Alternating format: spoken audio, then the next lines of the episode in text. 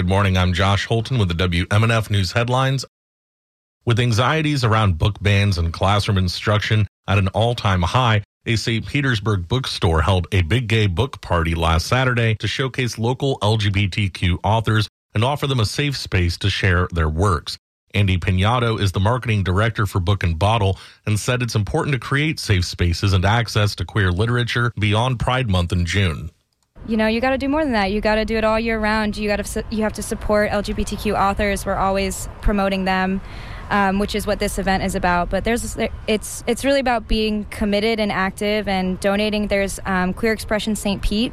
Uh, they hold queer spaces for um, a lot of LGBTQ people in the state of Florida and in St. Pete specifically. Dr. Danny Rosenkrantz is the owner of Brave Space Psychology that focuses on Jewish and LGBTQ mental health. She said that the political climate can be like an energy vampire, but reading books can be a soothing escape. I mean, these books that I'm re- looking at here are they're so fun. They're queer, they're horror, they're creative, and they're written by folks who are coming from our communities. And I think like that's a way that a lot of people might think about soothing their nervous system, like listening to these books or reading these books, going on a walk, getting some sunshine here in Florida. Uh, all that's really important. One of those books by lesbian author and New York Times bestseller Kristen Arnett is entitled With Teeth. Advocacy organizations filed a federal lawsuit last week challenging Florida's restrictive new immigration law. WMNF's Chris Young reports. The law is one of the strongest yet against undocumented immigrants, Governor DeSantis said before signing the bill in May. We propose uh, strong legislation to curb illegal immigration, both deterring illegal immigrants from coming to Florida, but also holding people accountable within Florida who were involved in illegal immigration. Five organizations signed the lawsuit, including ACLU of Florida and Southern Poverty Law Center. The lawsuit focuses on the provisions outlined in Section 10 of the law, which criminalizes the transportation of individuals into Florida who may have entered the country unlawfully and have not been inspected by the federal government since. Paul Chavez, senior supervising attorney with the SPLC's Immigrant Justice Project, calls the bill unconstitutional, xenophobic, and designed to inflict cruelty.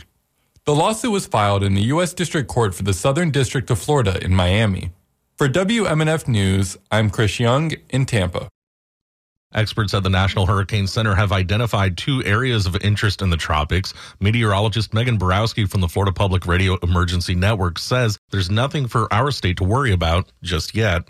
So the first area is east of the Lesser Antilles. Now, the chance that this develops further is quite low, but places like Barbados and St. Vincent should expect gusty winds and an uptick in rainfall. That wave won't pose a threat to our state. But the second area is southeast of Bermuda. Now, again, this has a low chance of organizing over the next few days, but its proximity to the southeast makes it worth watching. Megan says that although the tropics shouldn't be a cause of trouble for us this week, we should remain vigilant as the peak months of hurricane season lie ahead of us. She also says that this week the heat index values will continue to be over 100 each afternoon over the next few days. The Florida Supreme Court yesterday reprimanded a former Broward County Circuit judge because of her conduct while presiding over the case of Parkland School shooter Nikolas Cruz, who was sentenced to life in prison last year for killing 17 students and faculty members at Marjory Stoneman Douglas High School in 2018. The court unanimously issued a one paragraph reprimand of Elizabeth Scherer, addressing allegations that she unduly chastised defense counsel and embraced members of the prosecution after Cruz was sentenced. For the weather, it's mild and cloudy in the Tampa Bay area. Highs today in the lower 90s, overnight lows in the mid 70s. Rain expected for about a week after tomorrow. I'm Josh Holton with the WMNF News headlines. This is The Scoop, recorded at WMNF Tampa.